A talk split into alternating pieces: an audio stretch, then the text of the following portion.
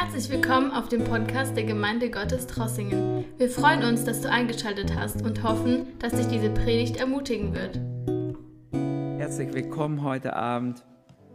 Auch die, die live zuschaut, herzlich willkommen. Wir wünschen, dass Gott uns alle miteinander segnet und erquickt und ja. Wir sind ja mit 1. Thessalonicher fertig, das heißt, wir haben im Moment kein Buch aus der Bibel, das wir betrachten. Und mir kam der Gedanke, ich soll heute Abend über das Gebet zu Gott, unserem Vater, ein paar Gedanken sagen. Der Gott der Bibel lässt sich Vater nennen von seinen Kindern. Es ist etwas Besonderes. Im Vater unser haben wir es ja ganz klar. Das heißt, in Jesus ist Gott der Vater uns ganz nahe getreten. Paulus geht so weit im Galaterbrief, dass er sagt, wir dürfen rufen, aber, lieber Vater, wie wunderbar. Aber, lieber Vater, aber ist ja das hebräische Wort für Papa oder für Vater, für, ja. Und es ist schon etwas Besonderes, dass du zu Gott Vater sagen darfst. Das geht nur, wenn man wiedergeboren ist, wenn man eine Beziehung zu ihm hat. Aber wenn wir es sind, dann dürfen wir Vater zu Gott sagen. Es ist etwas Besonderes. Das ist nicht so am Rande etwas, es ist etwas sehr Wichtiges. Wenn wir an die Muslime denken, ich habe so immer wieder mit Muslimen geredet und bin auch in, zur Zeit mit jemandem im Gespräch.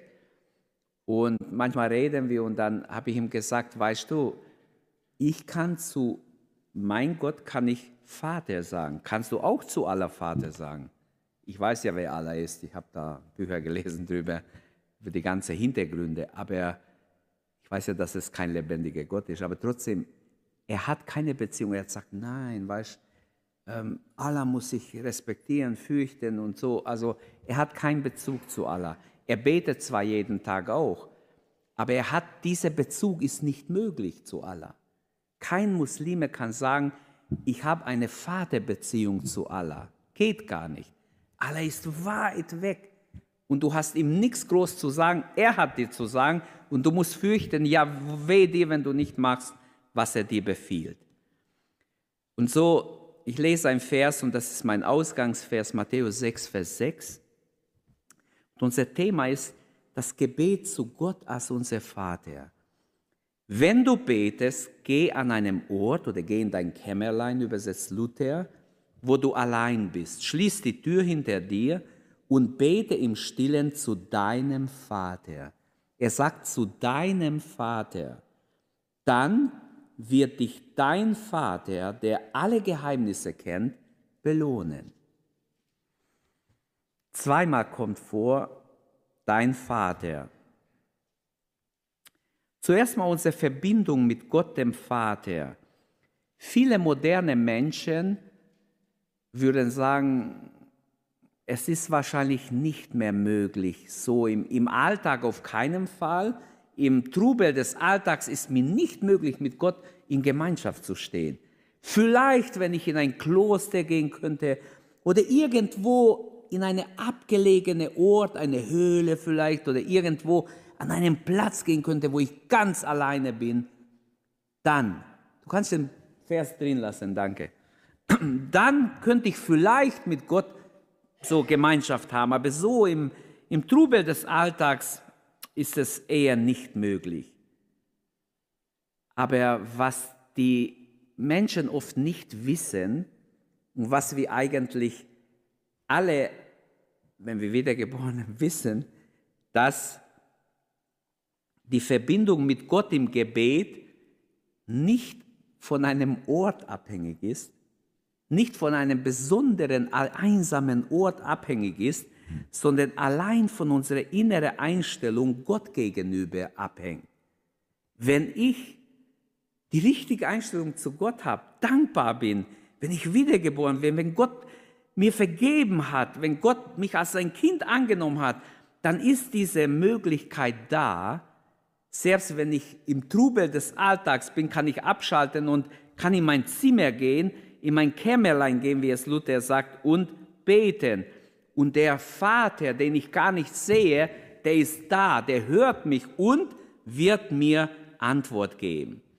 Also selbst im 21. Jahrhundert müssen wir sagen, erleben Menschen Erhörung, Gebetserhörungen, immer wieder. Und wenn unser Gebet nicht erhört wird, Geschwister, dann sollten wir uns ernstlich fragen, wo liegt bei uns das Problem? Nicht immer erhört Gott jedes Gebet sofort. Aber wenn mein Gebet nicht erhört wird, dann liegt irgendwo ein Problem und deshalb ist gut, wenn wir dann nicht uns selbst anklagen, sondern zu Gott kommen und Gott um Hilfe bitten. Es ist so, Gebetslosigkeit, die Sünde der Gebetslosigkeit gab es schon im Alten Testament, während dem Neuen Testament, die ganze Jahrhunderte bis heute. Es ist nicht eine Erscheinung im 21. Jahrhundert. Gebetslosigkeit, das war immer eine Not unter, auch unter Gotteskinder. Und deshalb unsere Verbindung zu Gott dem Vater ist ganz wichtig, dass wir es pflegen und es hängt von unserer inneren Einstellung, von unserer Liebe zu Gott eigentlich. Wenn die Liebe erkaltet ist, dann haben wir gar nicht das Bedürfnis, öfters am Tag zu beten. Jemand sagte einmal, ein Gebet am Abend hat eine entspannende Wirkung. Und das sage ich nicht, weil jetzt Abend ist, sondern es ist einfach wahr. Wir lesen am Anfang der Bibel, gleich im 1. Mose, wo steht es, Kapitel 3, ab Vers 8, dass am Abend Gott in den Garten kam. Und äh, Adam hörte die Schritte Gottes. Ich weiß nicht, hat Gott so laut gestampft, dass er ihn hört? Aber es heißt, er hörte die Schritte Gottes und hat sich schnell versteckt weil er gesündigt hatte an dem Tag. Aber Gott kam immer wieder zu Menschen. Da war dieses junge Ehepaar, die im Garten Eden waren, Adam und Eva. Und sie bekommen Besuch von Gott. War das nicht wunderbar? Ich würde sagen, oh Herr, einmal besuch mich auch wenigstens. Wäre doch wunderbar, einmal soll uns Gott besuchen. Aber die bekamen abends Besuch, Gott kam und Jemand hat behauptet, ein Arzt hat ein Buch geschrieben und hat gesagt, also mehrere Dinge drin beschreibt, aber auch, wie wichtig das Abendgebet ist, auch den Kindern es beizubringen, auch für Erwachsene, damit man gut schlafen kann und es hat eine Auswirkung auf unseren Schlaf in der Nacht. Aber das Buch äh, könnt ihr selber suchen. Ich, äh, ich erwähne nur ein paar Gedanken draus. Ähm, die Bibel berichtet nicht, was Gott mit Adam und Eva gesprochen hat. Wir würden gerne wissen, was haben sie geredet, wenn Gott kam in den Garten. Aber die Bibel schweigt darüber. Es muss aber irgendwelche Gedankenaustausch geben, weil sie kennen sich gut. Er redet mit ihnen und sie antworten zurück. Sie sind nicht erschrocken, dass Gott plötzlich auftaucht, sondern es wird uns so ein Bild gegeben, sie sind total vertraut mit Gott. Und sie wissen genau um Gott, weil sonst hätte er sich auch nicht versteckt. Ein Gebet am Abend übt also eine be besondere, einen beruhigenden und zugleich auch beglückenden Einfluss auf uns aus. Wir fühlen uns anschließend wie Kinder, die in die Arme der Eltern geborgen sind. Ähm,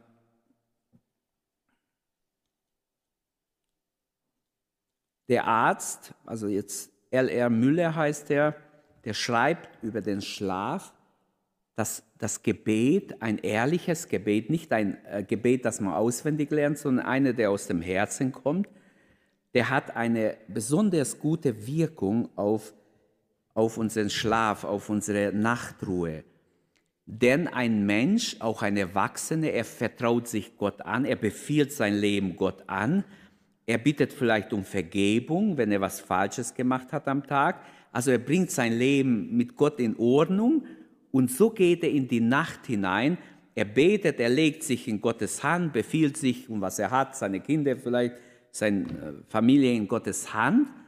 Und so kann er ganz anders einschlafen und ruhen in der Nacht. Er weiß sich geborgen in Gottes Hand, so wie auch die Kinder, wenn sie ich weiß von zwei kleinen Geschwistern, irgendwo in einer Familie ist das passiert. da war ein Junge und ein Mädchen, die waren im Kinderzimmer oben und plötzlich bekamen die Angst. Die haben sogar Angst gehabt, Licht anzumachen. Und haben gesagt, komm, wir rennen schnell runter, komm, wir rennen schnell runter. Die haben Angst und rannten runter zu den Eltern, die waren noch im Wohnzimmer. Die waren ganz überrascht, Mensch, was ist los? Wir dachten, ihr schläft. Die haben Angst bekommen, aber als sie in die Arme der Eltern waren, dann war alles in Sicherheit. Plötzlich fühlen sie sich ganz gut und Papa, ich wollte nur ein bisschen zu dir. Ist das nicht ein schönes Bild? Es ist ein schönes Bild, wie wir als Gotteskinder in Gottes Arme flüchten. Henoch zum Beispiel steht in 1. Mose 5, Vers 24 und weitere von Henoch, dass er mit Gott gewandelt ist 300 Jahre lang. Leute, wie, wie lange seid ihr gläubig? Wie lange seid ihr gläubig? Wer ist mehr, länger gläubig wie 40 Jahre? Manche Hände können wahrscheinlich hochgehen. Wer ist länger wie 50 Jahre? Ah, wer ist länger wie 60 Jahre? Egal wie weit wir gehen, Henoch übertrifft uns doppelt alle. Er war 300 Jahre mit Gott gewandert. Eigentlich 365 Jahre, weil, aber wahrscheinlich nicht ganz von Geburt an. Er war 364 und in der Zeit, als das über ihn geschrieben wird. Ähm, auf jeden Fall ist Beständigkeit da. Etwas hat ihn, seine Beziehung zu Gott aufrecht gehalten. Was könnte es sein? Denk darüber nach, wenn du Probleme hast, wirklich, dass du deine Beziehung zu Gott aufrecht hältst, wenn Faulheit oder äh, was weiß ich was einkehrt, denk an Henoch. Henoch, und weil er mit Gott wandelte, heißt so in Hebräer 11, hat ihn Gott weggenommen zu sich genommen. Er ist nicht einfach gestorben wie die andere, sondern er wurde einfach in den Himmel genommen. Die Bibel erklärt keine Einzelheiten auch hier, genau wie bei Adam und Eva. Wir wissen vieles nicht. Wir könnten sagen, Mose, warum hast du nicht ein paar Details niedergeschrieben? Hast du es auch nicht gewusst? Es gibt ja ein Buch Henoch. Und äh, in Judas Brief wird er auch erwähnt, dass er ein Prophet war. Henoch hat geweissagt. In diesem Buch Henoch habe ich in Altdeutsch mal irgendwo gefunden, ähm, da sind Weissagungen drin. Der war wirklich vom Heiligen Geist erfüllt. Ganz am Anfang der Bibel ist er in 1. Mose 5, war vom Heiligen Geist erfüllt und weissagte über die Endzeit, über die Endgerichte Gottes, wie Gott kommen wird mit tausende Heiligen, zurückkommen wird. Überlegt mal, er weissagt 4000 Jahre fast durch was passieren wird nach 4000 Jahren. Und deshalb glaube ich, dass die Beziehung, die Gemeinschaft mit Gott, dieses Vorrecht, dass wir Gott als Vater haben, liebe Brüder und Schwestern, das ist was Besonderes. Amen. Ein, etwas ganz Besonderes. Wir sollten verliebt sein in Gott. Gebet zu Gott ist für manche nur so die letzte Hilfe. Bei uns sollte es nicht so sein. Manchmal sagen Leute, jetzt hilft nur noch Gebet. So wie diese junges Paar, die sind auf ihre Flitterwoche irgendwo auf eine abgelegene Insel. Ähm, wo war das? Ähm, das habe ich gelesen irgendwo. Äh, wo war das? Äh, in, also irgendwo in abgelegene Insel in Adria. In der Adria irgendwo, wo kein Krankenhaus war, kein richtiger Arzt war, nur ein ganz alter Arzt war da, der war aber längst pensioniert. Und diese junges Ehepaar ging dahin. Sie kam aus einer ganz reichen Familie, aber trotzdem, was nützt es? Plötzlich hat sie ganz starke Schmerzen bekommen und ihr Blinddarm war, war total äh, am Arm, total entzündet. Der alte Arzt hat, hat sie untersucht, hat gesagt, leider kann ich nicht helfen, das muss der Blinddarm sein, aber ich kann, ich kann sie nicht operieren. Es war kein Krankenhaus, es war irgendwie eine Notsituation. Und dann äh, war jemand da, der gläubig war. Und der hat es mitbekommen. Der ging zu diesem jungen Mann und er hat gesagt, ich bete für sie. Und er hat wirklich gebetet. Also zu Hause habe ich seinen Namen, wie der heißt. Er hat gebetet für sie Und wisst ihr, was passiert ist? Gott hat, ihn, hat sie nicht gehalten. Die hat ganze Nacht mit dem Tod gekämpft. Am Morgen landete ein deutscher Chirurg auf dieser Insel, ohne zu wissen, dass da jemand wirklich, aber die hat irgendwer Versuche gemacht, die hat vieles bei sich gehabt und konnte die Frau sofort notoperieren, kommt an mit dem Flugzeug, als erste muss sie, muss sie operiert werden, sofort, weil sie lag schon, sie war schon fast bewusstlos. Sie wird operiert, bleibt am Leben, die Leute sind total dankbar, aber dann hat der Bruder erzählt, wir hatten ein Gespräch mit diesen zwei Leuten später und der Mann hat zu mir gesagt, also äh, beten Sie ruhig weiter für mich. Das heißt, er hatte keinen Gott als Vater und doch hat Gott ihn erhört. Doch hat Gott ihre Not gesehen. Also man kann sagen von der Bibel, und das stimmt überein mit der Gesamtbibel, manchmal erhört Gott auch Ungläubige. Auch wenn man für Ungläubige betet. Man darf ruhig für Ungläubige beten, weil manche sind so fromm, sie denken, nee, wenn jemand nicht gläubig ist und sich nicht vorher bekehrt, bete ich nicht. Das ist aber nicht biblisch. Es gibt mehrere Beispiele, man hat auch für Ungläubige gebetet und Gott hat es erhört. Sogar ein Ungläubiger, wenn er schreit zu Gott, kann Gott ihn erhören. Gott hat doch nichts davon, wenn die junge Frau gestorben wäre, oder? Er hätte doch nichts davon. Was hat er davon? Gar nichts. Gott ist ein menschenfreundlicher Gott. So steht es in Titus 2, Vers 11. Er ist ein menschenfreundlicher Gott, der freundlich ist zu uns Menschen, der Gutes tun will. Und nur als Beispiel habe ich das erzählt. Also es gibt manchmal so Situationen, und oft sagen unsere Mitmenschen, wenn sie nicht sind, ah, da hilft nur noch Gebet. Nein, Gebet hilft immer, wenn wir ehrlich beten, auch wenn Gott nicht sofort erhört, aber manchmal ist es so, dass wirklich nur noch Gebet helfen kann. Selbst bei uns, wenn eine schlimme Sache passiert, dann gehen wir ernsthaft ins Gebet. Es ist äh, ein großer Unterschied, ob eine Person nur eine besondere Not in einer Notlage sich an Gott wendet oder ob man mit Gott eine Beziehung hat, ihn als Vater nennen kann. Natürlich, wir könnten auch sagen, Gott ist ein Vater aller Menschen. Das hat mir jemand gesagt mal, ja, Gott ist doch der Vater aller Menschen. Ja, im gewissen Sinne ja, er ist ihr Schöpfer. Aber diese Beziehung hat nicht jeder. Dietrich Bonhoeffer schreibt, ich glaube, dass Gott uns in jeder Notlage so viel Widerstandskraft geben will, wie wir brauchen. Also wenn wir beten, er kann uns Widerstand. Überlegt, er weiß, er wird hingerichtet. Wir waren mal äh, da in Berlin in diesem kleinen Gefängnis, wo das ist, da, äh, da ist ein See daneben, da war er eingesperrt und da wurde er auch hingerichtet nachher. Aber er, er konnte schreiben aus dem Gefängnis, ich glaube, dass Gott uns in jeder Notlage so viel Widerstandskraft gibt, oder geben will, wie wir brauchen.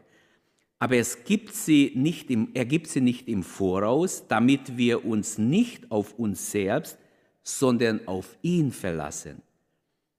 Dadurch müsste alle Angst vor der Zukunft doch überwunden sein, wenn wir wissen, Gott gibt uns in jeder Lage genug Widerstandskraft. Nehmen wir an, jemand muss um Jesu Willen sterben. Also letzte Zeit hat man oft gedacht, ja, vielleicht kommt mal bald eine Verfolgung oder wer weiß, was kommt. Es kann, wird alles kommen in der Endzeit, aber ich habe mich beschäftigt, ich habe so vier Bände, dicke Bände über die Märtyrer. Das Buch der Märtyrer ist in Alldeutsch, wer es jemand drin lesen will, könnt ihr ein Band ausleihen. also äh, es ist wirklich sehr interessant, was Menschen um Jesu willen leiden mussten. Fast nicht zu glauben. Ähm, Erich Schneppel hat ein Buch geschrieben über die ersten vier Jahrhunderte der Christen. Die ersten Christen in den ersten vier Jahrhunderte. Äh, Christus im Römerreich heißt, glaube ich, das Buch. Das habe ich mal im Flugzeug gelesen, wo ich nach USA geflogen bin. Ich musste mehrmals weinen, im, wirklich, wo ich das gelesen habe. Furchtbar, was Christen miterleben. Und er hat viele Quellen aus diesem Märtyrerbuch. Aber was ich damit nochmals unterstreichen möchte, Ich habe mehrmals schon gefunden oder gelesen, so dass die Märtyrer, wenn sie in den Tod gehen, bereit waren, für Jesus zu sterben, entschlossen waren, dass Gott ihnen auch die Kraft gab, dass sie dranbleiben. Sie haben nicht dann mittendrin aufgegeben, weil das Feuer zu heiß war oder die Löwen zu gefährlich waren oder weil man, was weiß ich, sie bedroht hat mit dem Tod. Sie hatten plötzlich Kraft, die ein Mensch gar nicht haben kann. Und diese Kraft, glaube ich, meint auch Bonhoeffer, Gott will uns Widerstandskraft geben. Die nötige Widerstandskraft, die wir brauchen in diese Herausforderung. Kennst du schon Gott als Vater? Hast du diese Beziehung? Pflegst du diese Beziehung? Liebe Geschwister, das ist ganz wichtig, jung und alt, für uns alle. Wir sollten alle diese Beziehung zu Gott, dem Vater, unserem Vater, pflegen. Kannst du sagen, ja, ich pflege diese Beziehung oder nein, ich habe es vernachlässigt, ich möchte es aber, ich möchte Gott ganz neu als Vater kennenlernen. Auch das ist möglich. Unser Vater im Himmel, so fängt das Gebet des Herrn an. Das ist im Mehrzahl, das verbindet uns als Gläubige, aber ich muss auch sagen können, mein Vater. Geh in dein Kämmerlein und dein Vater. Da wird es ganz persönlich, wie im, wie im Psalm 23, mein Hirte. Der Herr ist mein Hirte, nicht nur ein Hirte. Viele können oder alle können sagen, Gott ist ein guter Hirte, aber er ist mein Hirte. Das ist schon was ganz anderes. Diese persönliche Beziehung zu Gott, ganz wichtig. Man kann Gott ganz neu als Vater auch erleben. Die Israeliten spielten mit Gott. Wir lesen im Alten Testament, sie haben sehr oft seine Gebote übertreten. Plötzlich haben sie wieder anderen Göttern gedient. Sie haben sogar ihre Kinder, lebendige Opfer, dem Moloch, ein furchtbarer Götze, den gibt es heute noch nebenher. Werdet ihr noch sehen, gibt es immer noch dass Leute lebendig Kinder öffnen, äh, ist auch dämonisch, aber es gibt es nicht nur bei Satanisten. Ich habe darüber gar nicht lange her gelesen. Die Israeliten hatten immer wieder dieses Problem, dass sie von Gott weggingen und dann Gott äh, sie im Stich ließ. Gott hat sie plötzlich nicht mehr erhört. Und dann kamen die Feinde, sie haben sie gedemütigt und haben, ihnen, haben sie erobert. Dann als es ihnen ganz schlecht ging, haben sie wieder zu Gott gerufen und gebettelt bei Gott, bitte hilf uns, erbarm dich über uns und so weiter. Und Gott hat wieder einen Richter erweckt und ihnen geholfen. Doch schließlich weinen sie und beten sie und Gott erhört sie nicht. Wir haben mehrere Stellen, 2. Chronik 36, 5. Mose 4, Hesekiel 36, ab Vers 17, Stellen, wo sie sagen, ihr werdet rufen und ich werde nicht hören. Auch in Sprüche steht es, dann wirst du rufen und ich höre nicht. Es ist einfach so weit gekommen, dass die Feinde sie besiegten, sie deportierten in ihre Länder, sie mussten als Sklaven arbeiten und oft ging es Jahrzehnte, bis sie wieder irgendwie frei kamen. Unter den Völkern wurde sie zerstreut, wie geweissagt wurde. Ein Vater geht nicht auf alle Wünsche ein. Wenn man Kinder hat, also kleinere Kinder hat, nicht Erwachsene, und die irgendwas wollen, was nicht gut ist, ein scharfes Messer oder irgendwas, was, was gefährlich ist, dann würdest du es als Vater doch nicht geben, Franz, oder? Würdest du deinen Sohn gleich eine Waffe kaufen? ich bin sicher nicht. Oder egal, wen ich meine jetzt. Äh, du hast noch kleine Kinder, äh, unsere sind erwachsen. Aber ich würde auch nicht, manches würde sagen, du, du brauchst das nicht.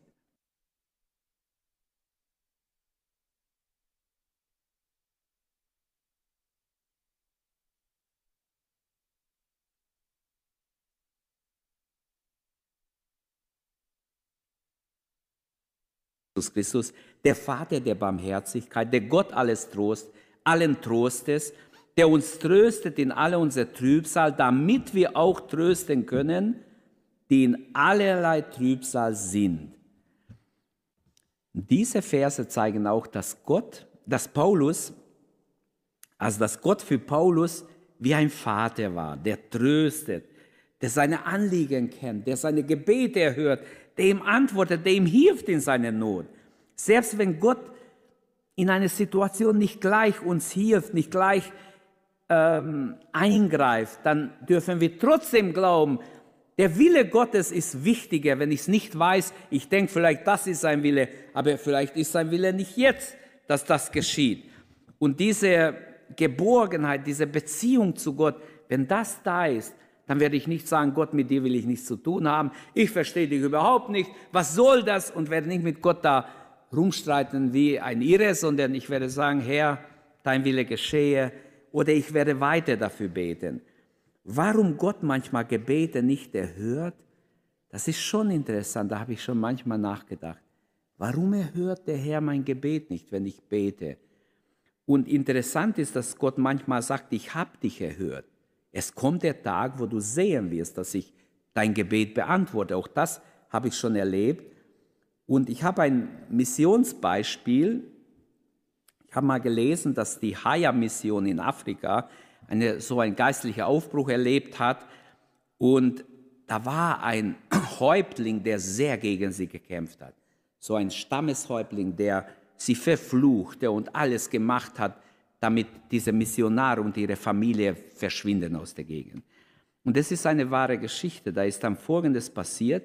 Der Sohn dieses Häuptling erkrankte. Und die haben alles Mögliche, die haben die größte Zauberer hergebracht, die sie kannten. Und alle haben versucht, über ihn zu machen, was sie. Der wurde immer kränker und war schon am Sterben. Dann haben sie den Missionar gefragt, würdest du für unser, weil der hat ja für Kranke gebetet, würdest du für unseren Sohn beten? Dann ging der Missionar hin und war froh, Mensch, endlich habe ich die Möglichkeit für den Sohn des Stammeshaupten. Und sie gingen so gewiss hin, dass der sofort aufsteht und geheilt wird. Und er salbte ihn im Namen Jesu, hat groß paar Brüder mitgenommen, gebetet, aber nach ein paar Stunden starb der Junge. Die gingen beschämt nach Hause und wussten nicht, was sie machen sollen. Und waren so beschämt, haben sich noch entschuldigt und so. Ihr Plan ging total daneben, wie sie es vorgestellt haben. Aber nach etwa drei Wochen kam der Stammeshäuptling in die Gemeinde zu ihnen und hat gesagt, ich möchte mich bekehren. Du wirst dich bekehren. Der Missionar hat sich immer noch geschämt, weil er nichts machen konnte. Der Sohn ist gestorben. Und dann hat er mit ihm gesprochen nach der Versammlung. Und er gesagt, was hat dich bewegt dazu, dass du kommst und dich bekehrst als der Stammeshäuptling? Er hat gesagt, Folgendes ist geschehen. Als ihr bei uns wart, ihr habt so gebetet, habt immer die Augen zu. Ich habe meinen Sohn angeguckt. Mein Sohn starb lächelnd. Und für mich war das ein Wunder. Ein Wunder, der hat gelächelt, während er starb. Ihr habt immer die Augen zu, ihr habt gebetet und gebetet, aber der starb lächelnd. Und die haben gedacht, ja, was soll das jetzt bedeuten? Dann hat er gesagt, seit ich über mich weiß, ich bin ein großer, starker Mann, aber ich habe Angst vor dem Tod. Aber wenn euer Gott das machen konnte, dass mein kleiner Junge lächelnd dem Tod entgegenging, dann will ich auch diesen Gott haben. Betet, macht, was ihr wollt, sagt mir, was ich machen muss, ich will mich bekehren. Und er hat sich bekehrt, hat sich taufen lassen, wurde ein Gotteskind. Gott benützte das Lächeln eines sterbenden Kindes, um den Stammeshaupt. Und wenn so einer sich bekehrt, meistens bekehren sich Hunderte, weil viele auf den gucken, was der macht, muss richtig sein. Die akzeptieren ihn so wie ein, wie ein Vater von einem Stamm. Und die Missionare waren sprachlos.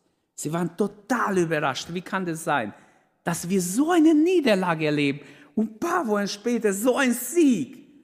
Also Gott kann auch was wir denken, es ist totale Niederlage, in Sieg verwandeln. Möge es so geschehen auch in unser Leben. Wir beten, wir beten für Tobias, wir beten für allerlei Anliegen und ich will mehr denn je für Heilung beten und glauben an Wunder, Geschwister. Ich glaube, wir haben viel vernachlässigt, dass wir mit Gott rechnen in, in unmögliche Situationen. Wie diese zwei kleine Kinder, die schnell runterrennen und ins Wohnzimmer, ins Licht zu den Eltern. Wir wollten nur ein bisschen zu euch kommen. Aber nachher erzählten sie, ja, wir haben richtig Angst bekommen. So darfst du auch in Gottes Arme rennen, heute Abend. Und wir dürfen jetzt beten zu Gott als unseren Vater. Jesaja hat in Jesaja 64, Vers 7 geschrieben: Und doch, Herr, bist du unser Vater. Wir sind der Ton, du bist der Töpfer. Und wir sind das Werk deiner Hände. Und Jesus sagt: Schließe die Tür, geh in dein Kämmerlein und bete im Verborgenen.